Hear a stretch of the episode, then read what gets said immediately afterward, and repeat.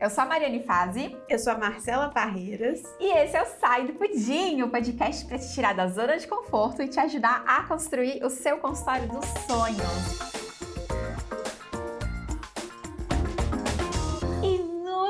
Você não tem noção. E quem está aqui no estúdio Amor e Nutrir. Na verdade, assim, no estúdio não, né? Tá em presença, tá em Zoom, tá em. Virtualmente. Mas tá com a gente. Tá no coração, com espírito, que é o que importa. corpo, no nosso coração.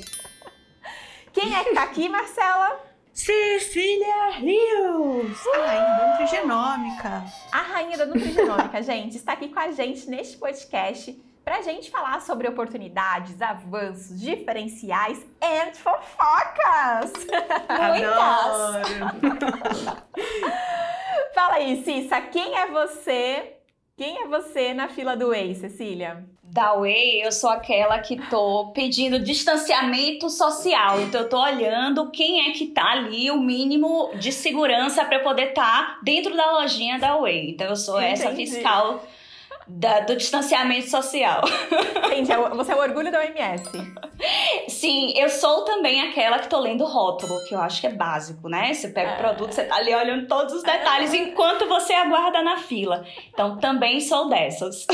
Entendi, muito bom. Nossa, eu também, gente, eu tenho mania de ler rótulo, oh meu Deus, né? Mas eu acho que eu sempre tive, acho que no, desde adolescência, assim, eu lembro que eu comia, sabe, café da tarde, assim, tipo, tava, né, fazendo café da tarde, e eu tava lendo o rótulo do Nescau, lendo o rótulo da bisnaguinha. Vocês podem ver como minha alimentação era maravilhosa antes da nutrição, né? É, algumas descobertas e outras decepções, né? é tipo isso. Mas, gente, é... ah, eu acredito que os nossos ouvintes já conhecem a Cissa. Mas é sempre bom apresentar, né? Cissa, então quem é você? O que, que você faz? O que, que você ensina os nutricionistas? Como que você faz para os nutricionistas ficarem mais inteligentes, mais ativos na prescrição? Conta aí um pouquinho sobre você. Tá. É, adoro Cissa, então podem me chamar de Cissa. Cecília é um pouco mãe, pai dando bronca, mas é. tá tudo bem também, eu atendo. É, então, sou Cecília Rio, sou nutricionista, sou de Salvador, hoje moro na Espanha. Além de nutricionista, fazendo os atendimentos atualmente 100% online, sou mestre em. Hum. Ah, tá, querida! Tá, em Dando alimentação. carteirada no pudim. Pera aí, deixa, deixa eu me exibir, tá? Porque não, me deu um trabalho danado.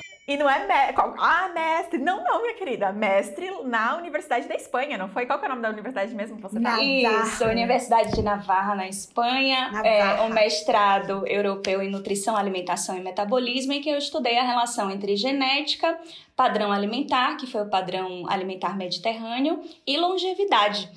E, além disso, sou idealizadora da Nutrigenômica Descomplicada e ensino Nutrigenômica para nutricionistas, para a gente conseguir descomplicar esse novo vocabulário, essa nova ciência na vida deles nos atendimentos, para que eles possam se diferenciar e entregar um atendimento personalizado para os pacientes. Ah, muito hum. bom! Maravilhosa é. Ficou legal? Nossa Senhora! Arrasou, arrasante. Arrasante. Ô, Cissa, e me fala um pouquinho, vai. Ó, a gente escuta muito, né? Nutrigenética, nutrigenômica, epigenética. Ai, meu Deus do céu. Então, assim, faz aí uma introdução para os nossos ouvintes, para a galera que entender o que, que é cada uma dessas coisas, o que exatamente o nutricionista trabalha, como que o nutricionista é, consegue trabalhar com isso no consultório dele. Faz aí uma introduçãozinha básica. Tá. Nutrigenômica, de uma forma geral, é a relação entre genes, nutrientes, compostos bioativos e microbiota. É importante entender tudo isso, porque todos esses estímulos eles vão afetar o fenótipo, ou seja, o que a gente consegue ver, o que o paciente manifesta. Quando a gente vê um colesterol alterado, uma glicemia é, de jejum alterando, e aí você consegue identificar. Mas muitas vezes isso já é mais tardio e o paciente fecha um caso clínico mais grave. A partir da nutrição de precisão, que é justamente colocar em prática esses conhecimentos teóricos da nutrigenômica, né, é o que a gente chama hoje de uma assistência dirigida ao perfil genético, ou terceiro nível da assistência, quando a gente vai considerar assistência primária ou básica, assistência secundária, que seria uma nutrição individualizada, quando você vai considerar na sua avaliação é, antropometria do paciente, exames bioquímicos, estado clínico geral, enfim, tudo que a gente fazia, né, nutrição individualizada.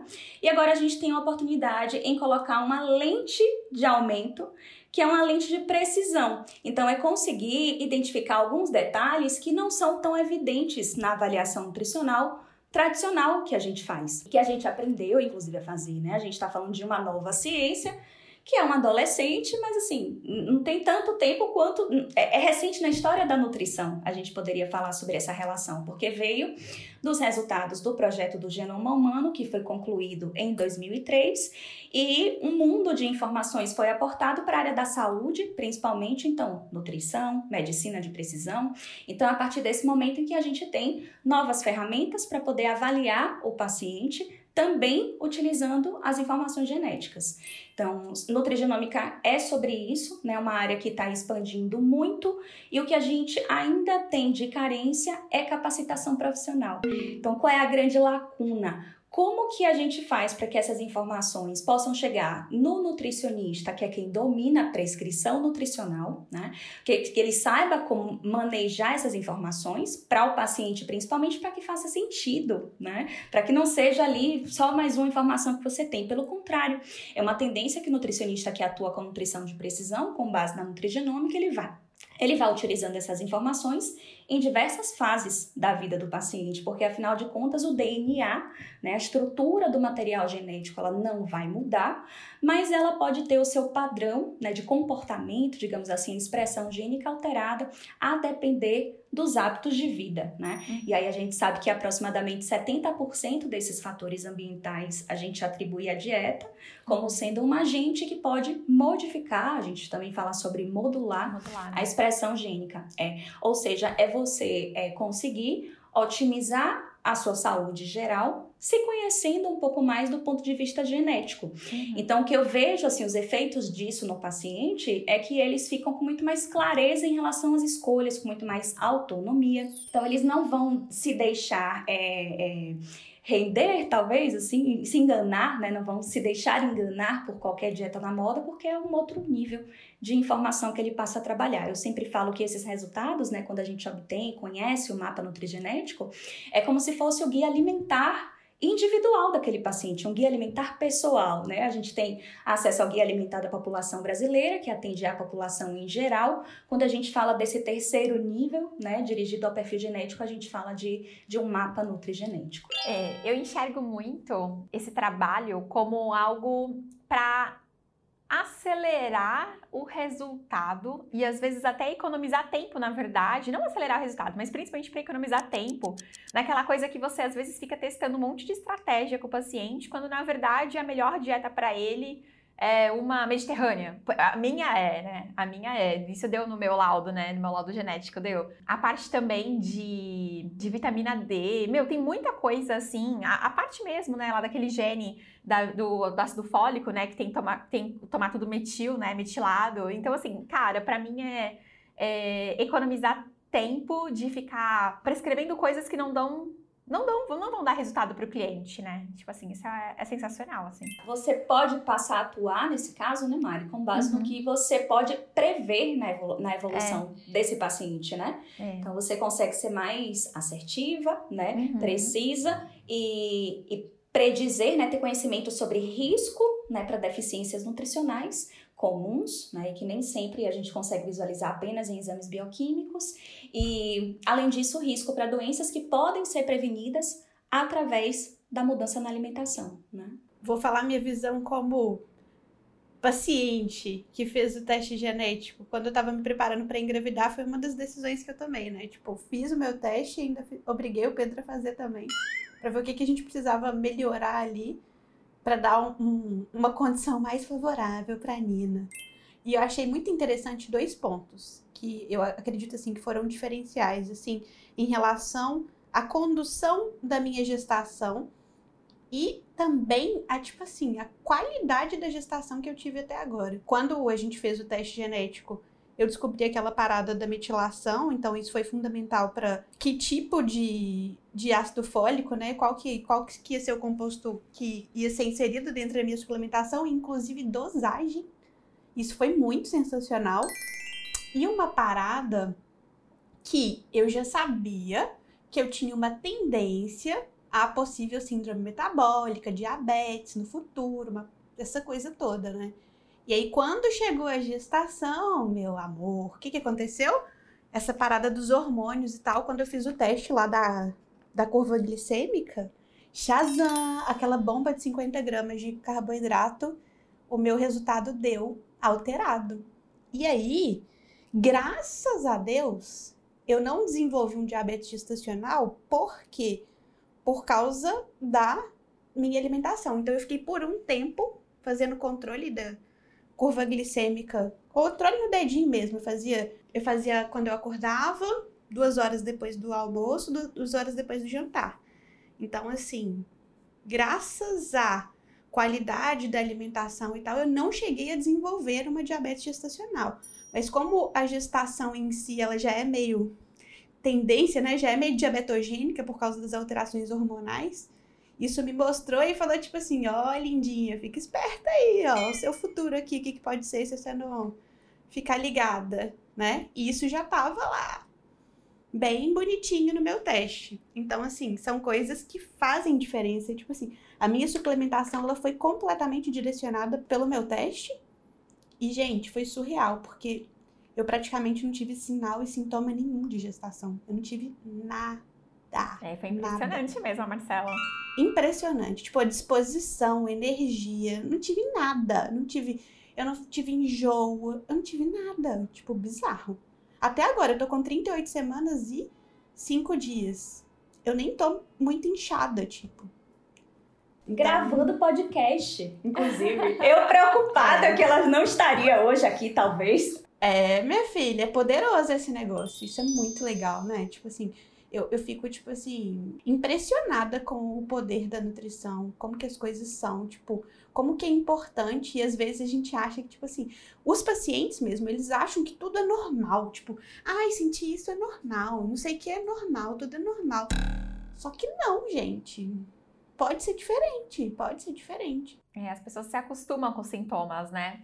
Ai, nossa, eu tenho azia todo dia, mas é normal. Nossa, não, isso é normal. Hoje mesmo atendi uma pessoa e aí ela falou lá para um sintoma X, não, não, mas isso eu sempre tive desde, tá, desde adolescente, sempre tive, nem se preocupa com isso, tipo, não.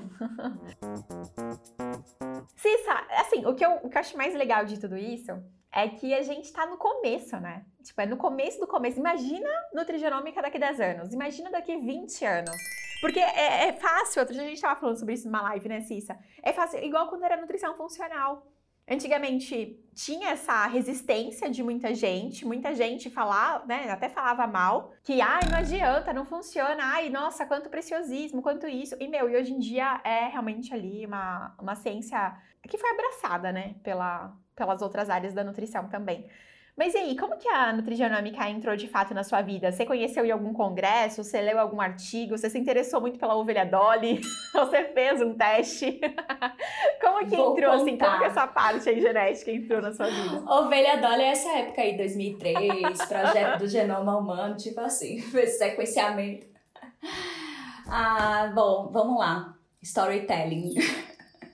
2003, 2013, uhum. eu tinha um problema que era. É, eu estava buscando um diferencial. Eu trabalhava dentro de um centro terapêutico de emagrecimento, né, que tratava grandes obesos, era super legal o trabalho. A gente trabalhava com, com protocolos dietéticos, então era assim, bem tranquilo, não era aquela abordagem de fazer um plano alimentar para cada paciente, né? A gente basicamente seguia o método. Mas em paralelo, eu sempre mantive um atendimento é, é, em particular, talvez, não, nem, nem dizer particular, em paralelo tinha autonomia para isso, então fazia atendimento em consultório também. E eu sentia essa necessidade de me diferenciar para que as pessoas desse outro lugar não viessem até mim para pedir a mesma dieta, por exemplo, né? Só com assistência da, da nutricionista, quando lá era um grande centro. Então eu sentia essa necessidade. Na época eu já tinha feito, eu tinha feito uma pós em obesidade estética, já trabalhava com isso em consultório. Tinha feito, estava terminando uma de esportiva e queria entrar nessa pegada aí da personalização do meu atendimento. Então eu queria tudo que a gente sonha. Eu queria logo, marca bonitinha. Eu queria pastinha, ofício e tal. Tudo que eu queria era o paciente saindo com a minha pastinha do consultório, sabe? Achava uhum. o máximo. Ai, é muito chique. Ai, muito chique. Aí, investi, não é mesmo, minhas amigas? Porque a gente precisa investir na nossa claro. carreira. Então, fiz tudo isso, né? Um plano de marketing com logomarca nova. E aí vem o momento do posicionamento. Quem é você na fila do pão, né? Quem é você em Salvador, um ovo? Quem sabe lá, quem mora lá sabe. Quem é você em Salvador como nutricionista? Aí eu falei, ah, a gente tomando café. Eu falei, eu sou nutricionista esportiva e tal, não, não, terminando agora após. Aí ele olhou minha cara e falou assim, mas Cecília, conheço vários nutricionistas esportivos aqui em Salvador. Aí eu fiquei com a cara meio, tipo, hum, rodando, né? Sem graça. Eu falei, ah, tá, mas é, eu, eu posso começar a trabalhar com planos alimentares que sejam baseados no DNA. Falei da boca para fora, sem nenhum planejamento. Tipo assim, tinha recebido um e-mail na semana anterior falando sobre essa possibilidade de um laboratório de genômica. Então, assim, é, fundamentalmente foi o primeiro contato, foi esse e-mail. Uhum. Mas tudo, de fato, aconteceu, se movimentou nessa conversa, né, com, com um publicitário. E quando eu falei isso, ele, tipo, ele, ele na cabeça dele lá, que pensou rápido, para ele já era aquilo, fechou, vai ser esse posicionamento, você vai fazer. Não é a dieta das ervas, não é a dieta do Google, é a dieta com base no seu DNA, né? Que era o que ele trabalhava na época. E isso me fez, assim, voar no consultório. Tipo, dois anos eu já estava saindo da clínica, abrindo meu consultório sozinha, lindo, maravilhoso dos sonhos. E foi isso, assim, que me fez continuar, porque assim, eu já tinha feito todo o investimento inicial e quando eu comecei a trabalhar com nutrigenética, eu achava que era simples, mas não simples assim, né, com base nas informações que eram disponibilizadas naquela época. Então, aí nasce um pouco, já é a semente da nutrigenômica descomplicada, porque eu falei, bom, se isso aqui é futuro e presente da nutrição, tipo assim, eu não conseguia mais ver, desver, né? Se isso aqui é presente e futuro, eu tenho, eu tenho, tenho que fazer isso dar certo. Então é nesse momento, né, que eu começo a me empenhar com a interpretação desses exames, como que eu posso traduzir isso para o meu paciente de uma forma que faça sentido para ele, que ferramentas eu posso facilitar nesse processo, né, de uma mudança de um estilo de vida. Então, basicamente é isso. E aí até hoje, Mari e Marcela trabalham nessa área, oito anos atendendo e cinco anos ensinando né, na área com nutrigenômica. Então, basicamente, é assim que surge de um e-mail aleatório. Então, na verdade, foi tipo assim, jogar o, jogar o chapéu. Sabe aquela história de, ah, jogar o chapéu do outro lado do muro e aí você ir correr atrás? Foi tipo isso? Você falou foi, assim, ah, precisa de um diferencial. Foi. Ah, então nutrigenômica. Ah, então, putz, agora já sou a, nutrigen... a, a Nutri da nutrigenômica e vou ter que estudar sobre isso. É, não estava nos meus planos porque eu não conhecia a partir do momento que eu conheci, eu já queria fazer mais uma pós. que a gente tem isso, não? Eu vou fazer outra pós, outra pós, outra. Uhum. E aí, naquele momento, assim, eu me dei conta, eu até falei para ele na hora, eu falei, não, peraí, eu quero fazer mais uma pós antes de começar a atender. Ele, é, foi o que deu o empurrão, foi ele, sabe? Uhum. Vai, minha filha, assim, joga, vai atender, começa a aplicar, eu quero fazer esse teste. Aí começou, né? É, essa questão do sequenciamento do DNA. Então, Mari, é, não era planejado porque eu não conhecia, mas logo que eu conheci, aí eu posso dizer que foi paixão à primeira vista, assim. Hum, porque muitas coisas passaram a fazer sentido, sabe? E aí, uhum. quanto mais você vai descobrindo, você tem mais vontade de estudar, porque você sabe que aquilo ali é um mundo, né? Eu falo com as nossas alunas e é muito verdade, que é o mundo da nutrigenômica. Elas aprendem um novo vocabulário, a, aprendem a acessar outras informações, né? Como que você faz isso em consultório, no atendimento. Então, tem sido muito legal, assim, fico é, muito feliz em estar nessa área e eu não, não consigo ver a nutrição sem esse, esse nível de informação mais, sabe? Tipo, é importante a gente saber que está ao nosso alcance. Então, qual é a questão do nutricionista, assim, na hora que ele vai ter a tomada de decisão, isso aqui para o meu paciente agora traz benefício, né? Da mesma forma que a gente pede uma bioimpedância, qual é o momento do paciente fazer uma bioimpedância, sabe? Sim. Então é saber que são ferramentas que estão ao nosso alcance, né, para utilizar no atendimento ao paciente na assistência e que cabe ao nutricionista tomar a decisão, né, de quais benefícios, quais são as informações que vão trazer esses resultados, otimizar o tempo e etc. Sim, sabe falando agora sobre valores, né? Por que o teste genético? Porque assim, o nutricionista que resolve trabalhar com nutrigenômica, tipo assim, é perfeito, né? O, a situação, como você aplica, igual a gente tá falando da agilidade, é, da precisão. Só que a gente depende de mais investimento do paciente, além do que ele já tem que pagar pra gente, né, na consulta. Porque, igual, o exame de bioimpedância é uma coisa que muito nutricionista hoje já tem no consultório, ultrassom, enfim, eles já têm isso no consultório. Então, é um investimento que o Nutri já fez e que ali ele pode ou não cobrar do paciente, aquilo já está embutido na consulta dele, enfim. Mas teste genético não, até porque a gente tem que ir para outro laboratório. Se embute na consulta, o preço da consulta fica, tipo, astronômico. Eu sei que diminuiu muito o valor, né? Era muito mais caro antigamente. E hoje, Cissa, a gente já tá vendo preços no mercado de até, tipo assim, 900 reais. Como que é isso, assim? Você acha que realmente é confiável? É, essa questão do preço? Como vender melhor para o paciente? Como, qual é a sua experiência sobre o vender para o paciente um teste tão caro assim? E a questão também dos preços que os laboratórios estão praticando?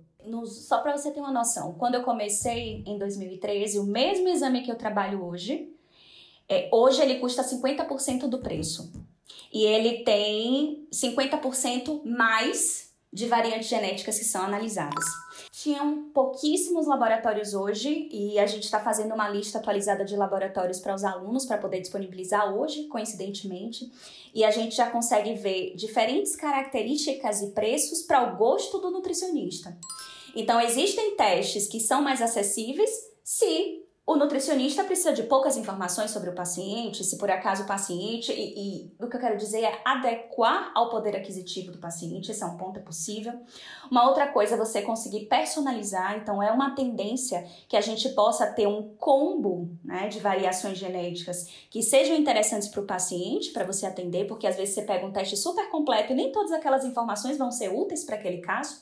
Então você começar a pedir cada um dos polimorfismos individualmente, como a gente pede os marcadores bioquímicos né, nos exames. Então, isso é uma tendência, isso também vai baratear.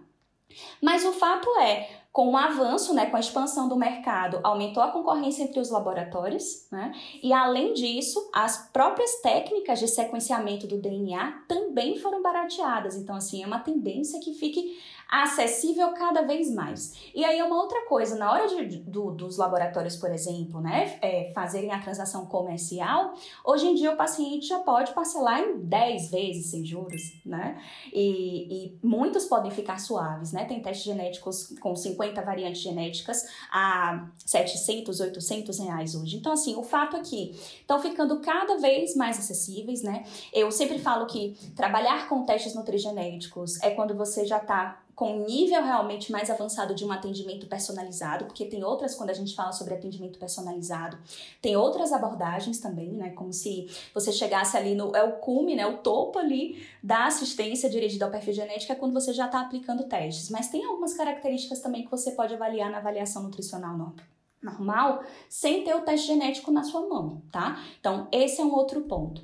Aí você me perguntou em relação a preço de consulta. Então, o que que acontece? Naturalmente, Mari, isso, isso eu vejo com os nossos alunos, né, acontecendo, é, naturalmente eles já colocam o preço um pouco acima do mercado, porque a gente ensina sobre posicionamento estratégico, então, se a média, pelo menos eu não sei vocês, mas eu aprendi a precificar minha consulta com base na média do mercado.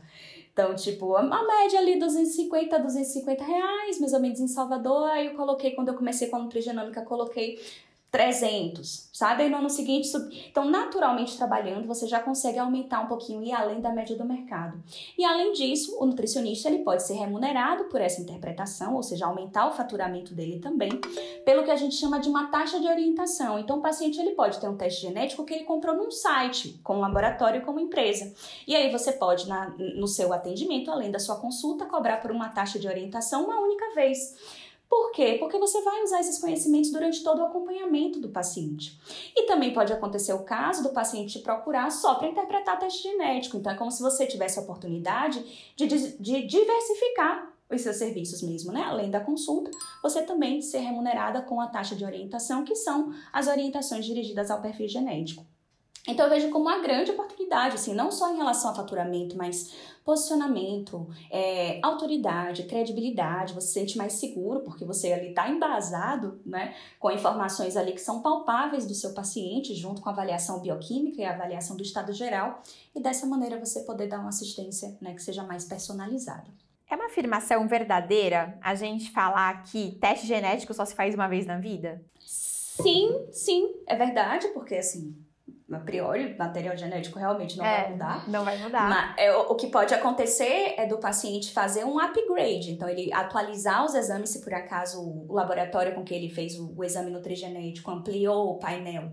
né, de polimorfismos. Então, ele pode fazer uma atualização a grande maioria dos laboratórios armazena essa amostra para futuras análises, né? Normalmente esses laboratórios trabalham com vários exames. O nutrigenético é só um deles. E o paciente ele pode atualizar, mas é fato que ele não vai precisar repetir, a não ser que ele queira conhecer novas variantes genéticas. É, então, porque eu sempre fico pensando assim, né? Todas as vezes que eu conheci é, laboratórios, né, de exames genéticos e tal, eu sempre vi, ah, olha, tem esses cinco genes aqui que a gente avalia, Aí tem esses 15, tem aqui 75, tem aqui 105, sei lá, um exemplo, né? E aí eu sempre fico pensando, ai, por que, que eu vou pedir só um? por que, que eu vou fazer só o de 5 se eu posso fazer o de 100? Só que assim, realmente, às vezes, igual você estava falando, né? Tem uns exames que. Igual, acho que tem um teste israelense, né, Cissa? Não sei se você já viu. Que ele tem 3 mil, não tem? Alguma parada assim? Nossa, é muita coisa, né? E aí eu até fico pensando, nossa, como que a gente usaria isso? Porque tanta informação, será que a gente mais confunde ou mais ajuda o paciente, né? Sim, é, nesse caso são scores, né, que eles utilizam. Ah, tá. Não são todas as informações de genótipo, né, de marcas uhum. genéticas que vêm. É, tem algumas condições na genética que são determinadas por um único gene, né, ou seja, são monogênicas ou são poligênicas por múltiplos genes. Então, os scores, né, quando a gente vê muitas variantes genéticas assim, normalmente são os scores em que eles vão considerar a partir de um algoritmo o que, que aquilo quer dizer. Então, sim, os scores são válidos, mas também a informação para cada uma das variantes genéticas é super importante ter conhecimento. Porque quando você for, por exemplo, confrontar com informação científica, for para a literatura, são essas informações que estão lá, né? Então, pode ter o score, mas é muito importante que tenha lá o que a gente chama de genótipo, que é a marca, né? São duas letrinhas lá para cada uma das variantes genéticas. Quando eu falo sobre variantes genéticas, se eu puder fazer um parênteses aqui para poder explicar, pode ser que não seja tão familiar para nossos ouvintes, é, basicamente é entender que os genes, o mesmo gene, né, ele ocorre na natureza de múltiplas formas, por isso que a gente fala sobre polimorfismos genéticos. Certo? Então, assim, todo mundo tem o gene MCM6 porque ele vai afetar na regulação do elemento que vai produzir a enzima lactase. Eu tenho esse gene, Mari tem, Marcela tem mas são diferentes. Eles, eles, eles ocorrem de formas diferentes e isso pode afetar no produto gênico. Quais? Proteínas. Então, receptores, transportadores, enzimas, hormônios. Então, é por isso que a gente estuda, esse é o elo principal entre nutrição e genética. Por que, a gente estuda isso? Porque os genes produzem proteínas que vão afetar o metabolismo, né? Então, é, é por aí, é esse raciocínio que a gente faz, né? Sim, sabe, eu tenho uma curiosidade tão grande agora. Quando a gente fala para epigenética, é, nessa questão da modulação, da expressão genética, etc., como que a gente sabe que a nossa conduta deu certo? Que a gente realmente ativou ou desativou aquele, aquele polimorfismo? Através de exames mais avançados, chamados nutrimetabolômicos, que é quando a gente consegue aferir alguns metabólitos que não são comuns no exame de sangue para que a gente possa ver, né, como se fossem os andares finais da expressão gênica, né, os diferentes níveis da expressão gênica. Então, ali o gênio que ele fez foi produzir uma proteína, mas o quanto dessa proteína foi processada? Quais foram os metabólitos gerados, né? Que aí você consegue ver respostas do metabolismo em relação à sua intervenção. Era muito comum de se ver esse tipo de marcador em, em exames, né, ensaio, ou exames não, em estudos, né, ensaios clínicos, por exemplo, a dieta mediterrânea mesmo. Por que, que ela é tão famosa assim? Porque ela é muito estudada e ela é uhum. anti-inflamatória e antioxidante, mas ela é, é muito estudada. Então, por exemplo, eles vão avaliar qual é o efeito das gorduras saudáveis, então principalmente frutos secos e azeite de oliva, na saúde cardiovascular dos participantes. E aí eles vão avaliar se eles realmente aderiram à dieta a partir de um metabólito que eles dosam chamado hidroxitirosol. Então eles conseguem a partir disso ver o comportamento, né, se o comportamento de alguns genes que podem estar relacionados, né, não necessariamente nesse metabólito, mas no metabolismo de uma forma mais ampla, né, o que, que o corpo está produzindo que pode me sinalizar sobre algo, né? E aí você consegue medir. Tanto que esse tipo de exame você repete, né? Diferentemente do exame nutrigenético, e eles se complementam. Na prática clínica é comum usar isso? O que, que, o que, que você usa geralmente na prática clínica, no dia a dia de consultório? Exame nutrigenético e bioquímico e físico, tá? É, exame é, nutrimetabolômico tá começando a aparecer na prática clínica do nutricionista. Foi por isso que eu falei da parte de estudos científicos, porque até então eu só escutava dentro da academia.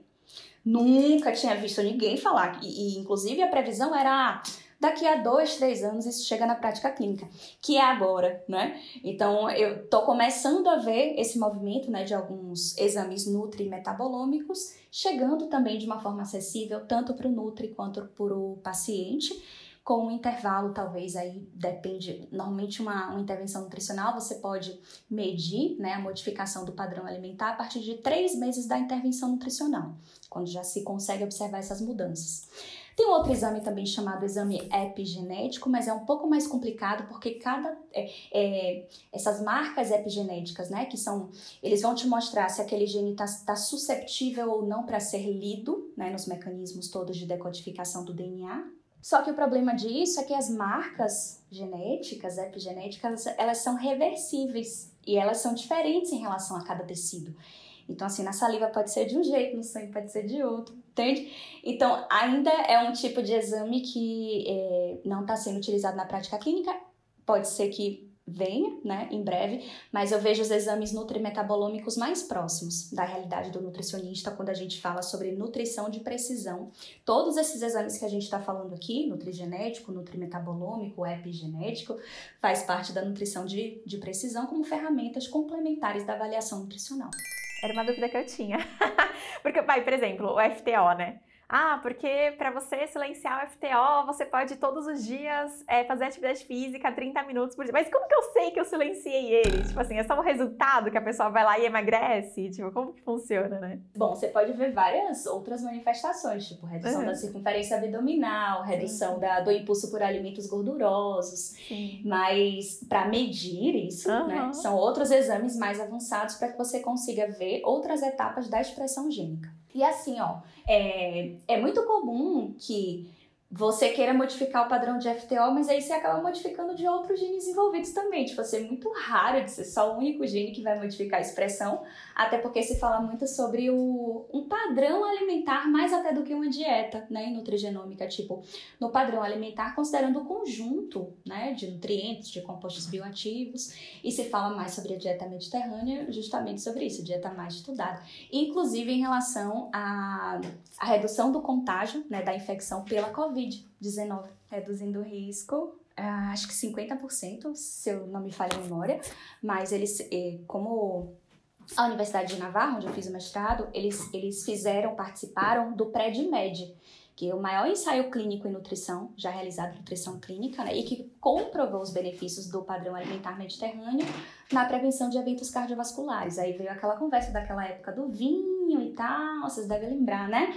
Que pode. Então, é por conta desses, desses estudos aí. E aí, como eles têm uma base muito grande de dados, né, não só o PredMed, mas uma outra coorte, né, que é um estudo de acompanhamento desses pacientes por anos, o que, é que eles fizeram? Avaliaram, relacionaram né, adesão ao padrão alimentar mediterrâneo, que é antioxidante e anti-inflamatório, e o, o contágio à infecção pela Covid. E quanto maior a adesão a um padrão alimentar antioxidante e anti-inflamatório, menor é o risco de, de infecção pelo coronavírus. Então, essa aí foi uma das primeiras evidências que a gente teve, né, robustas, dessa contribuição da nutrição em relação à Covid também, porque quando faltava vacina, a gente via as publicações todas direcionadas para isso, tipo, o que, que a gente pode fazer aqui na nossa área, né? Poder identificar qual é o risco genético de um paciente apresentar uma deficiência de um nutriente que está relacionado com o sistema imune, né? A partir disso, adequar a oferta, porque a presença de algumas variantes genéticas pode fazer com que uma pessoa, ao invés de 100% da oferta, né, das necessidades de vitamina C, por exemplo, que essa pessoa precise de 50% mais. Então, se você tiver essas informações, eu vou recomendar o paciente aumentar o aporte para poder né, melhorar a resposta né, e poder também atuar no, no contexto geral aí pandêmico que a gente, com fé em Deus, tá chegando ao fim. Essa é uma das informações que ela é tipo assim, né? Ela é bem prática, pensando no dia a dia de consultório. Que é uma orientação em relação, inclusive, dosagem. Porque a gente tem acesso às dosagens normais e tal, a prática normal, até mesmo de prescrição de quantidade de atividade física que seria recomendado para pessoa X, de acordo com a variação genética. E aí, quando você tem acesso a esse tipo de coisa, a, a prescrição ela fica topissimamente personalizada, né? Tem os genes de comportamento também, né, Cecília? Fala um pouquinho aí desses genes de comportamento. Eu achei tão legal quando eu descobri isso no meu. Conta um caso aí pra gente de alguma análise que você tenha feito em relação a comportamento e que te ajudou no manejo, não só, porque eu sei que você curte essa parada também, no manejo não só de prescrição dietética, mas também em entender o comportamento daquele, daquele paciente que estava lá, lá na sua frente. Certo. Um caso recente de consultório até. O paciente fez o teste nutrigenético, emagrecimento principal, assim, é, questão, né, o, o nicho que eu trabalho é de emagrecimento. Então, a paciente falando, né, a gente trabalhando, fazendo as intervenções, né, restrição calórica, adequação dos, macro, dos macronutrientes. E, normalmente, assim, o comum é que o paciente sinta cada vez menos, menos fome, né? Você vai reduzindo a oferta energética até um certo ponto que o paciente fica confortável, não tem tantos picos de insulina, ele vai ficando bem. Essa paciente, ela sempre falava, antes do teste nutrigenético, no caso, eu sou um saco sem fundo. E eu colocava, gente, tipo, líquidos quentes, gelatina caseira, água para dentro dessa mulher, para ver se ela conseguia ficar mais confortável no processo de emagrecimento. Eram quase 20 quilos para baixar. E ela sempre falava sobre isso: sou um saco sem fundo, sou um saco sem fundo, sempre tô com fome. E aí, quando a gente foi avaliar no perfil de de risco de obesidade, né, que fala um pouco mais sobre comportamento alimentar no teste nutrigenético que eu costumo trabalhar no consultório. E aí ela tinha variações em um gene chamado MC4R, que ele expressa o receptor de melanocortina 4 em nível hipotalâmico. E isso faz com que o paciente tenha dificuldade de perceber fome versus saciedade. Então, era uma paciente que ela poderia ali comer que ela ia ficar sempre é como aquela sensação de saco vazio. E eu falo sobre isso porque era uma queixa persistente. Então já tinha tentado várias intervenções, aumentar a hidratação entre refeições, aumentar o volume, sei lá, de, de, de salada na principal refeição que ela tinha fome, que era no almoço. Então, quando eu olhei, é como se aquilo ali tivesse esclarecido alguns pontos, tipo assim, Conversei com ela, olha, é, é, muito importante, já tinha conversado algumas coisas, e reforcei, olha, é muito importante que você comece a praticar um pouco mais de atenção plena, intensificar a mastigação, evitar distrações enquanto você está comendo, porque assim, aporte energético ela tinha, tipo, a alimentação nutritiva ela tinha, estava suplementando com micronutrientes também, para poder afastar qualquer deficiência, né? Então, esse é, é um caso muito clássico de, de você conseguir ver essas manifestações, né? quando tem esses específicos, assim, tem os nutrientes chaves ligados a, a, esse gene X? Tipo assim, tem, né? Tipo, tem um conjunto de nutrientes chaves que você tem que garantir para dar uma regulada naquilo ali. Sim, nesse caso é seleção de fibras, né? normalmente psyllium. Os estudos mostram né, que são os, os que podem auxiliar mais para esses pacientes. Hidratação, enfim, para cada um dos genes tem algum nutriente envolvido, que pode ser um cofator enzimático, que pode ser um receptor que é dependente daquele nutriente. Isso eu acho muito sensacional. acho muito sensacional. Porque aí é tipo, você. Porque pode influenciar, inclusive, como que você vai conduzir aquele plano alimentar, né? Além da suplementação, a composição do plano alimentar, o que, que você vai reforçar, toda, toda a parte dietética ali Isso é muito sensacional. É, agora é importante ressaltar, assim, que isso a gente vai fazendo com o paciente aos poucos, assim. Sempre faço isso e reforço para as minhas alunas que não precisa ter essa ansiedade de trazer todas as informações. Também. Querer mudar o tempo. mundo, né? Marcela, por exemplo, eu gravei um mega áudio, dei uma caprichada no aconselhamento nutrigenético. Que isso, nossa senhora, eu me senti super honrada. Não sei quantos minutos de áudio lá me, ensinando, me explicando tudo, tipo, tudo sobre meu teste. Nossa. E explicando no nível, tipo, professorinha, né? Porque ela tava falando como se eu fosse aluna dela. Tipo, ó. Mas ela é nerd. Da bioquímica, Mas eu, eu amei. Eu amei. Maior presente que você me deu. Eu tenho os áudios gravados aqui. Se eu quiser consultar, é só escutar o áudio. Cecília dando uma aula sobre meu teste genético. Então, é, mas o que eu quero dizer é que nem sempre, tipo, Marcela fiz questão de fazer, mas nem sempre a gente consegue fazer isso, né? Então é importante saber o nutricionista que queira começar, tipo, vai aos poucos, não precisa começar com o teste mais completo do mundo, melhor. O importante é que você tenha um entendimento de quais são aquelas informações genéticas que vão ser úteis no caso daquele paciente ou no caso do seu público, né? Isso é muito importante, porque senão a gente começa querendo devorar o é. mundo da nutrigenômica e fala assim: opa, opa, opa, opa, peraí, esse negócio aqui, sabe? Então, muita calma nessa hora, vai aos poucos. Deixa eu te fazer uma pergunta. Pode parecer boba, mas é aquilo, né? Toda pergunta é válida. É possível a gente aplicar conceitos da nutrigenômica sem um teste genético? Tipo assim, ah, você percebeu o comportamento dessa pessoa, ela tá falando constantemente lá do saco sem fundo, tará, tarará. E aí você fala assim, gente, eu tô desconfiando que essa mulher tem um probleminha lá no gene X. Tipo, é possível? Tá tudo bem assim? Sim, sim, totalmente assim. É, por exemplo, pacientes que são muito resistentes com o consumo de salada.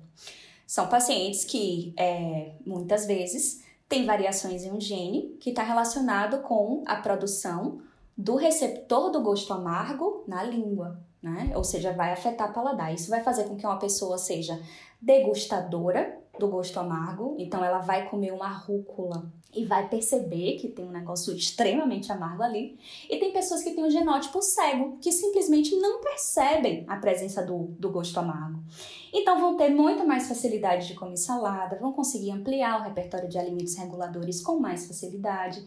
Em contrapartida, quem é aquele paciente que ele é degustador do amargo, é muito mais difícil. E aqui vos fala uma, tá? Só comecei a, a comer salada quando eu comecei a misturar com feijão, com algum molho agridoce, porque me incomodava de verdade. Então, assim, não é mimimi. Então, se você perguntar para o seu paciente, tipo, olha, vem cá, quais são os vegetais que você mais gosta de colocar nessa salada? Então, se ele começar a falar é, é, couve, é, rabanete, rúcula, agrião, brotos de feijão, você deve comer ó, com alguma frequência brotos, né, Mari? Você, Marcela também. Mas eu odeio, porque aquilo ali entra na minha boca e estraga a comida. Então, tem como você fazer, né? Você, tem como avaliar o perfil genético a partir de perguntas estratégicas, né? Mas quando você tem a prova, né, nutrigenética, aí você não precisa ficar adivinhando. Então, esse é um ponto. Tem, tem alguns outros exemplos, mas esse, assim, eu acho muito importante, porque isso determina e faz toda a diferença na sua prescrição de como que você vai trabalhar com aquele paciente em relação à exposição. Isso que a Mari falou, eu acho muito importante, porque assim, o teste é uma ferramenta, ótimo, que lindo, que ótimo que a gente tem como comprovar. Mas essa parada de ter a informação, de você saber interpretar, de você saber levantar hipótese, é o que é o, tipo, o que reina.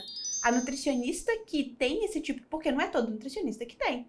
A gente não aprende isso. Então, assim, você ter acesso a esse tipo de informação e estar pronta para, inclusive, levantar hipóteses, isso que é foda. É isso que você, faz, que você ensina para suas alunas, né? Tipo assim, a criar aquele raciocínio, a interpretar, a, que é como se fosse um, um, uma próxima linguagem. O, o que mais aprendi na faculdade, o que cheguei perto disso, foi na aula de genética, que eu entendia como que era a composição, mas eu nunca cheguei a estudar quais eram os genes ligados a não sei o que, não sei o que lá. Então, assim, saber isso, ter acesso a essa informação, mesmo que você não tenha o teste em mãos, te coloca num nível maior de conhecimento e de interpretação, inclusive, dos sinais e sintomas que os clientes trazem para você. Eu acho isso muito empoderador. Tipo. Além disso, outro exemplo, você pode avaliar também a partir de perguntas estratégicas em relação à capacidade individual de metabolizar cafeína. Então, perguntar para o paciente, existe essa, essa distinção né, entre metabolizadores rápidos e lentos. Então, perguntar como é que você se sente quando você toma mais do que duas xícaras de café, vamos lá, 200 miligramas de cafeína. Ah, eu não durmo, perco sono, né, só fico agitado, taquicardia provavelmente um metabolizador lento, né? Tá bom, é só recomendar que aquele paciente né, reduza o consumo, fica ali no, no que seria a recomendação geral. Mas e se esse paciente for praticante de atividade física, às vezes até um, um atleta de endurance, e você precise pense em fazer uma suplementação de cafeína, né? Nesse atleta, por exemplo, se você fizer isso e ele for um metabolizador lento, isso pode reduzir inclusive o rendimento dele. E aí, quando a gente está falando de atleta de prova, a gente está falando de, de medalha de ouro, né? Tá falando de brincadeira, tá falando de trabalho ali, né? Então são detalhes e, e, e muitas vezes assim um nutricionista esportivo, já que a gente está falando dessa área, é bastante responsável, né? Bastante responsabilizado também quando trabalha em, em equipes de de esporte. Então, assim, às vezes foi uma conduta sua que pode estar ali afetando, sabe? Então, são, são informações que nem sempre são observáveis, esse é o ponto.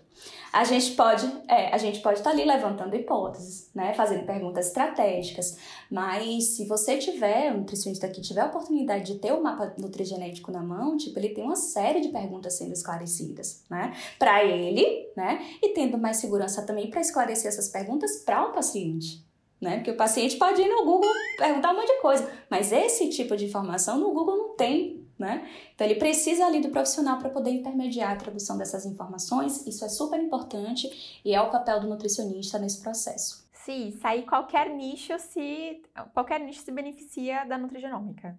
Tipo assim, materno infantil, obviamente. Da clínica, é, da clínica nutricional, sim. É tudo, né? Todos os Porque é uma abordagem. Uhum. Porque é uma abordagem. Eu é aprendi uma abordagem, isso com você. Exato, é. não é um nicho, é uma abordagem. Exato. exato. Maravilhoso.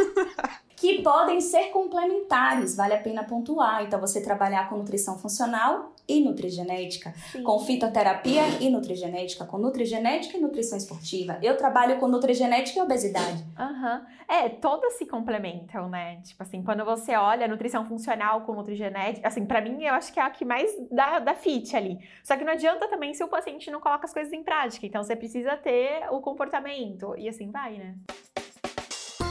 Cissa, vamos falar de polêmica? Ai, eu gosto. Ai, vai, vai esquentar a conversa. Vamos falar de polêmica? Vamos. Ai, Cissa, às vezes eu fico meio pé da vida, sabe? Eu vejo umas coisas na internet. Ai, eu vejo muita coisa na internet, né? Eu deveria ficar menos na internet. Mas.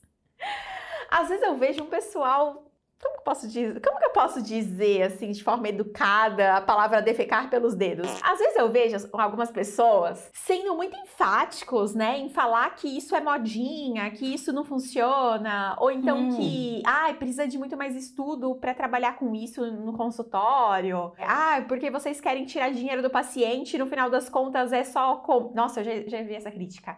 Ah, vocês querem tirar dinheiro do paciente, porque o que, que as pessoas têm que fazer? Comer integral, lá o quê, comer sei lá quantas gramas de proteína, beber 2 litros de água e fazer atividade física. Aí vocês ficam inventando moda. Como que você enxerga, assim? Quanto que você acha que é de desejo dos nutricionistas sabe? Tipo assim, ah, o quanto que a, a, realmente a nutrigenômica é um desejo dos nutricionistas ou quantos nutricionistas repudiam? Eles repudiam porque eles acham que não funciona ou repudiam porque acham que é muito difícil, que é, precisa ser muito nerd para gostar de nutrigenômica? Mari, as pessoas que... Porque eu trabalho com isso. Então, as pessoas que chegam até mim se interessam se pelo assunto, querem se aprofundar e querem incluir isso no Mas no você tratamento. vê essas críticas, essas paradas chegam para você? Vejo, vejo, vejo, claro. E a única coisa que eu posso dizer é estude e acompanhe, né? Uhum. Se você não quer incluir no seu atendimento, estude e acompanhe, né? E, e tem uma coisa que é o seguinte, por mais que a gente não queira, vem paciente em algum momento mais cedo ou mais tarde, porque os nossos pacientes são super bem informados, às vezes são PhDs em nutrição, né? Tá. Chegam no consultório te falando qual seria a sua conduta, né? Uhum. Eu tenho então, assim. Eu também tenho, né? Então, assim, qual é o seu conhecimento que que, que Google não sabe. Então eu vejo, eu vejo dessa forma, assim, estude e acompanhe. Se não quiser utilizar no consultório, não tem problema. Se quiser começar experimentando testes mais simples, né, para você começar com a interpretação dos exames, eu só sugiro mesmo, assim, não, não fechar os olhos, sabe? Se a gente está falando de uma ciência, né, uma nova ciência dentro da nutrição, inclusive já reconhecido pelo nosso conselho, uhum. tô falando só federal, mas internacionalmente muito antes, né, já uhum. tem um tempo que, que isso foi reconhecido reconhecido, é, com um conhecimento que está ao nosso alcance. Então, assim, se você quiser agregar, não quiser, mas ao seu alcance está, porque para você trabalhar com esses conhecimentos, você só precisa estar tá registrado, tá com registro ativo, né, no Conselho Federal da sua região, e que é uma abordagem inadiável, assim. Depois você começa a estudar, sabe? Você não, não consegue considerar de outra forma. Você sempre vai colocar a lente da, da nutrição de precisão.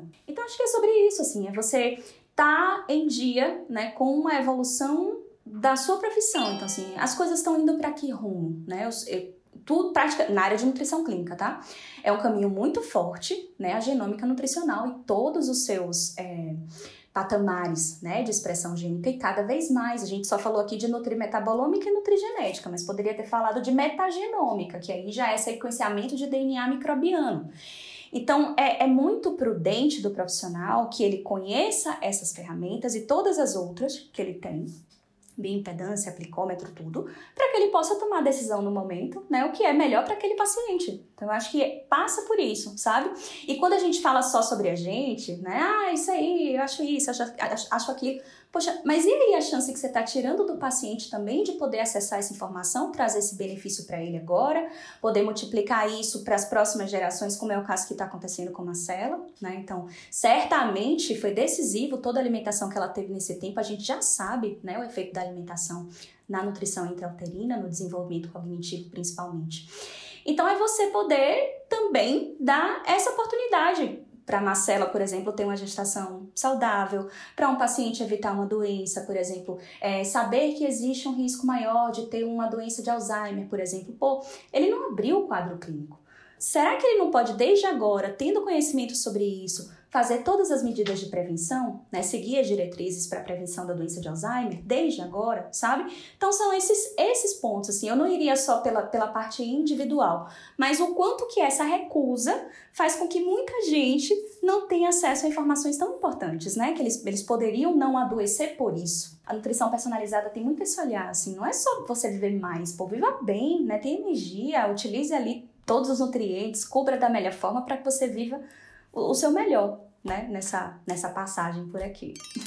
É isso aí. E já tá mais que comprovado que todo mundo que pelo menos gosta um pouquinho de bioquímica sabe que tudo é rota metabólica e como que isso tem influência direta à sua alimentação, enfim, ou inclusive a necessidade de suplementação quando se faz necessário, tudo é rota metabólica. Então, o tempo inteiro a gente está incentivando ou não alguma rota. E aí ter acesso a essa informação de qual que é o seu caminho normal, né? Onde que a sua genética vai te levar, é ter acesso a decidir antes se você quer ir para esse caminho ou não. Isso é muito empoderador para a pessoa também. E eu acho que é nosso papel também levar o acesso a esse tipo de informação para o paciente. Porque as pessoas ignoram essa informação. Isso não é de, tipo assim, ah, conhecimento básico. Por isso também tanta fala de profissional, porque não é, né? Não, é não é um conhecimento básico. É, tem que ir lá e enfiar as caras, né? Sentar a bunda e, e fazer acontecer, né? Como, como tudo também que a gente quer Isso se torna um baita diferencial, né? Isso só reforça a parada do diferencial, né? Agora, o nutricionista também tem que saber vender essa ideia, né, Cecília? Senão fica só ali no papel mesmo. Sim, um erro comum que eu vejo nos alunos e eu, eu cometi muito era quando eu falava sobre a abordagem da nutrigenética, eu queria explicar o que é. Então eu dava aulinha de nutrigenômica no consultório. Então eu falava, olha, é a interação do gene com nutrientes, isso aqui, isso aqui lá. E, e deixava de falar o mais importante, que é mostrar os benefícios e as vantagens para o paciente. Né? Eu acho que o pulo do gato é você conseguir mostrar isso entendendo o caso clínico dele, né? Ou seja, para você, nesse caso, essa informação vai fazer diferença nisso, nisso e aquilo, sabe?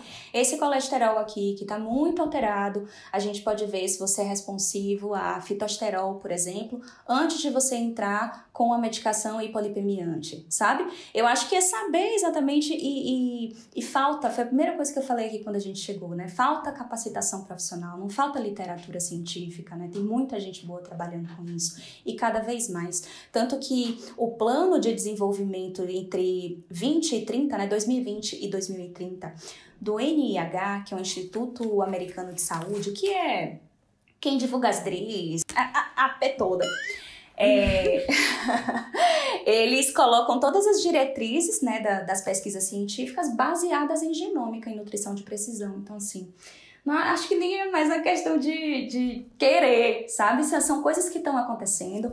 É, enquanto a gente conversa aqui, né, são, são mais evidências, a nutrigenômica, a nutrição, tá? Vamos falar de uma forma mais ampla, né?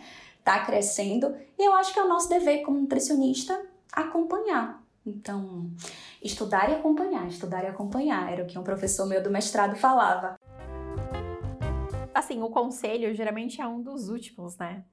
Assim, não é liberar, regulamentar, mas tipo assim, até apoiar, né? Algumas frentes que vem vindo. Cara, e no CRN3, no portal do CRN3, vocês sabiam que tem um curso de genética? De nutrigenética? Sim. Genômica? Que chique. E você sabia que o CRN3 foi o primeiro a emitir um parecer técnico sobre isso em 2015. Ah, é? Ai, que legal. 2015. Nossa, uhum. RN3 tá avançadinho. É, RN3 realmente é muito bom, cara. Depois veio o Código de Ética, 2018, uhum. falando sobre todas essas terapêuticas, né, que estavam ao nosso alcance, que a mesma intervenção não teria o mesmo efeito para todo mundo, então o Código de Ética já traz um pouco disso. E agora, no ano de 2021, finalmente, na RDC 689, né, foi reconhecido como mais uma especialidade aí dentre 34, né, que eles publicaram nesse, nessa resolução. Então, é isso. São coisas acontecendo e somos agentes dessa história da nutrição. Acho que a gente precisa pensar sobre isso, né? A gente Total. é que tá atuando. Senão vai vir alguém e vai pegar para ele, porque o negócio é tão bom, minha filha. Se a gente não ficar esperto, vai vir um espertinho e vai falar assim: "Ah, agora eu vou falar sobre nutrigenética". E não Mas vai ser nutricionista. Bem, já está acontecendo. É. Tá? Hello, vamos acordar. Se a gente ficar ignorando a informação aí, vai vir alguém ah, não. mas já está acontecendo. Tipo, tem médico que eu conheço que, que já pede exame de nutrigenética mesmo para prescrever suplemento. Exato, biólogo pode, farmacêutico pode, entendeu? Esses dias eu vi vocês colocando nas redes sociais, achei super interessante sobre isso, tipo, você tá falando mal que não sei, todo mundo é nutricionista, uhum. né? E aí você pergunta no final assim, mas e aí, cadê você? Você é, que é, é, né? Cadê a sua cara lá pra bater, cadê? ó? Entendeu? Cadê? Pra ir lá e cadê defender realmente o que você acredita. É, é. Eu acho que é, é, um convite, né? Tem que. A gente tá, tá fazendo parte disso, né? E a gente pode escrever essa história, porque tá sem nova. 18, né? 18 anos 18 anos não entrou nem na idade adulta ainda. Nem é adulto jovem ainda. Mas já pode tirar carta. Já pode, não, já pode ser independente, já tá aí pra jogo. Porque quando a gente percebe que, tipo assim, ah, as pessoas ainda ignoram, a informação ainda tá distante do público geral. E aí a gente assume, tipo, ah, o nutricionista vai, pega pra ele. Ah, vou falar, vou fazer, vou acontecer. E aí ele coloca a cara na internet, ele divulga essa informação baseada em ciência, com qualidade, e traz isso, ele toma para ele. Ele vira a referência daquilo também, sabe? Não é só tipo assim, ah, ah, fulano pode prescrever, pode pedir um teste, beleza. Mas e quem está falando disso na prática? Quem está se posicionando sobre isso? Quem está usando isso no dia a dia? Entendeu? Quem atende assim, né? É, quem, quem atende, atende assim? usando isso? E aí, o negócio fica diferente. É, posicionamento é tudo, né, gente? É, eu não sei para as nossas ouvintes, tá? Mas o que eu tirei de sacada aqui, que eu vou plantar na minha clínica, vocês não têm noção. Porque você sabe que, Cissa, a gente fez até o logo, né? A gente até tinha colocado o meu logo da clínica, ele é uma bolinha assim, e ele tem vários elementos dentro, porque é o que eu acredito que é o que compõe, né? É o que faz sentido pra, pra gente trabalhar. E aí tem lá, tipo, um negocinho assim, que é meio que simbolizando o intestino. Aí tem, né, o coisinho do DNA, e tem. Ah, e tem, tipo assim, um, outro símbolozinho também que é como se fosse o cérebro, que é tipo isso mesmo, é o comportamento, intestino e né, a individualidade. Mas é, é isso, assim, tipo, cara, para mim esse já não é nem mais futuro, é presente, é, é o que a gente tem que fazer, assim, sabe? É o que, para mim, é o que faz sentido. É trabalhar com individualidade, outra personalização. É a parada da precisão, acho que você traz esse nome muito bem, nutrição da precisão, e não do achismo, da tentativa, né? Enfim, daquela coisa toda que a gente faz. Ó, só quero declarar aqui que sou aluna do atendimento de impacto, logo acredito que vocês deveriam ser do ND também. Ah, então não, você vai ter certeza. Não, olha este casamento, programa nutricional e que uma parte é baseada no DNA. Mariane, eu já estou vendo você, é, eu já estou vendo. Filha, a Mariane, ela é a mestra da execução rápida, eu já estou vendo os eu testes quero... no programa nutricional dela. Já estou vendo, já estou é. vendo. Não precisa é. falar nada. Ela tá ali se corroendo, tô. deve ter feito anotações. Eu tô vendo que daqui a pouquinho, ó. Eu estou amando. Ô, Cissa, faz teu jabá aí. Momento jabá. Faço. Pode... Faz aí Lógico. o seu pitch de venda, Cissa. Quando que abre o próximo ND? a gente abre o próximo ND em dezembro agora, de 2021. Tô super Olha. animada. A gente tá indo pra 15 turma, gente. Vocês acreditam?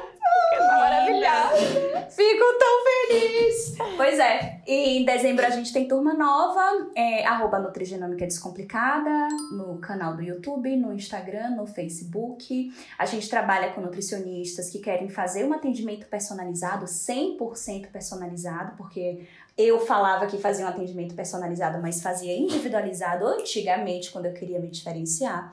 E isso é possível ser feito em 10 semanas, né? Então, chegar em um nível avançado em nutrigenômica em 10 semanas de estudos. Esse é o curso Nutrigenômica Descomplicada, mas dá para fazer em um ano também, porque a gente sabe, né, que outras coisas acontecem em paralelo. Então, a gente ensina o passo a passo para fazer um atendimento nutricional 100% personalizado em 10 semanas. E você ensina tudo isso? Todos os genes, a conduta, teoria isso. básica, tipo uhum. tudo que o nutricionista precisa saber, né, de genômica nutricional. Depois eu faço uma espécie de curadoria de quais são aqueles genes que realmente fazem a diferença na sua conduta. Então por isso que sai essa coisa, não é uma questão de ser o teste mais ou menos completo, se ele tem ali as informações que são úteis para você, né? Então a gente faz isso em um dos módulos da nutrigenômica descomplicada através de uma ferramenta que a gente criou chamada tabela de SNPs. Então a gente tem as variantes genéticas principais, o que que elas significam e quais são as possíveis condutas. Depois você vai aprender a escolher um laboratório, escolher um teste nutrigenético, como fazer os atendimentos, então questionário pré-consulta, o que é que muda, anamnese nutricional dirigida ao DNA, o que é que muda, plano alimentar, aconselhamento nutrigenético, ferramentas de motivação para depois desse aconselhamento, né? Ou seja, como que você vai gerir essas informações ao longo do tempo para que o paciente possa atingir o resultado. Até a gente trabalha com essa parte também, que inclusive ilustra ilustríssima Mariane Fase dá uma aula na Nutrigenômica Descomplicada, no módulo de Marketing e Vendas aplicada à Nutrigenômica, onde a gente fala sobre esteira de produtos, né, como trabalhar com produtos de alto ticket, Além disso, como que você desperta interesse, fala dos benefícios, como que você pode precificar um exame, se por acaso você for incluir isso no seu consultório, até chegar no, no último módulo, que é o nutricionista sabendo fazer uma prescrição nutricional, utilizando também as informações do perfil genético. Isso é o Nutrigenômica Descomplicado. Então, ele é para o nutricionista que já atende ou pretende atender. Então, é bem na pegada aí da nutrição clínica, não precisa ser PhD em bioquímica, né? Precisa estar aberto e deixar com que a gente te conduza, né, nesse método descomplicado para poder atuar aí no terceiro nível da nutrição. Muito bom! Arrasou! Maravilhoso! Só demorei, porque o pitch é o quê? 15 segundos, né? Muito bom, Cissa, muito bom. Ô Cissa, vamos lá, dá o seu recado final aí sabe, para aquela pessoa, para aquela pessoa que tá ali, ai, nossa, o que, que eu faço da minha vida? Será que eu continuo na nutrição? Será que eu saio? Será que eu abro um consultório? Será que eu vou para a UAN? Dá aí o seu recado, dá sua palavrinha motivacional aí pra nossa ouvinte sair do pudim. Porque aqui é sair do pudim. Sabe por que é sair do pudim, né? Porque as pessoas ficam ali na zoninha de conforto. Aí a nossa zoninha de conforto a gente chama de pudim. Por quê? Porque o pudim é quentinho, gostosinho, aquela lactosinha, entendeu? É aquela coisinha gostosa tá no pudim. Só que pra gente realmente ter é, resultado na vida, a gente precisa sair do pudim. Uma coisinha mole, né? Mole. Uma coisinha mole. Mole, muito mole. É, vai em busca da rotina que você deseja. Para mim isso faz muito sentido, porque a pergunta foi em relação a que área, se eu vou para o UAN, se eu vou para o hospital, são coisas muito diferentes. Então pense assim, você quer fazer o seu próprio horário? Vá para consultório. Você gosta de gente? Vá para consultório e vá para hospital. Ah, eu não me incomodo, eu gosto de acordar cedo, eu gosto da rotina de, de nutrição clínica, interal, parenteral, gosto de participar. Vá para o hospital. Então eu gostava muito de atender e queria fazer minha agenda, então eu fui para o consultório. Então eu começaria a arquitetar daí. Tipo, qual é o tipo de rotina que eu quero ter como nutricionista? E aí, depois disso, é pensar qual é o paciente que eu amo atender. Se eu pudesse aqui descrever aquele paciente ideal do meu coração, se for até um paciente real, né, que você já tenha atendido, descrever exatamente quais são as características dessa pessoa, porque é com ela que você vai lidar no dia a dia. No final das contas é isso, né? A gente passa a fazer parte ali da vida do paciente. Então, que seja um, um nicho, né, um segmento de mercado do seu interesse. E isso pode estar na sua história, né? Pode estar aí nos seus questionamentos para você poder identificar. Então eu acho que é ligar essa luz, né? Ficar antenado com o que está acontecendo no mercado e se perguntar assim, qual é a rotina que eu quero ter, qual é o, qual é o tipo de pessoa com quem eu quero dividir os meus dias, né? E daí poder escolher que rumo você vai tomar, porque é uma rotina completamente diferente quem tá em UAN, quem tá no hospital, quem tá em consultório, quem tá em merenda escolar. Então eu acho que é um pouco disso. Se você puder escolher essa rotina, né? Escolha pensando nesse futuro que você vai viver como nutricionista. Era isso aí que eu diria se eu estivesse me formando hoje, por exemplo. Muito bom. Arrasou, Cissa. Então, muito obrigada pela sua participação, por ter aceitado o nosso convite. Já fica aqui o convite para um próximo podcast, tá? Tipo, para uma, um próximo episódio. E aí, no próximo, aí a gente vem com a fofoquinha, né? Aí a gente vem com, com uma pauta quente. Tem, tem um negócio aí que tá fazendo calo aqui, tá incomodando. Ah, é? Dá um spoiler aí, então, pro próximo podcast. O que, que você quer falar no próximo podcast? Tá relacionado com, com as broncas aí que Mari deu esses dias aí nos stories. Opa! Mas assim, ó, antes da gente terminar, eu queria muito agradecer pelo convite. Me sinto honrada em estar aqui com vocês, por serem vocês e por sermos nós, né? E nutricionistas dessa área. Então, eu agradeço muito. Quero vir muito mais vezes, obviamente, e quero contar aqui que estou realizando um sonho, porque nunca estive num podcast na minha vida e estou estreando aqui com vocês. Oh, então, para mim, assim, eu tô me achando Nossa. o máximo. Sim, sabe, deixa eu te contar uma coisa. Eu nunca tinha. Eu nunca fiz um podcast, nunca ninguém me, tinha me chamado pra ir pra um podcast. Aí eu criei o meu. Foi assim, ah, vou criar o nosso, tipo. Já que ninguém me chama, vou criar o nosso. Muito bom, Cissa. Muito obrigada pela sua participação. Beijos, beijos, beijos. Uhum. Pra você, Cissa, pros nossos ouvintes, pra Marcela também, que tá do, daqui do meu lado, mas beijo pra você também, Marcela. beijo pra você, Mari. Um beijo, gente. Obrigada. E tchau, tchau. Até a próximo episódio. Tchau, tchau, gente. Tchau, gente. Sai do pudim. Sai do pudim.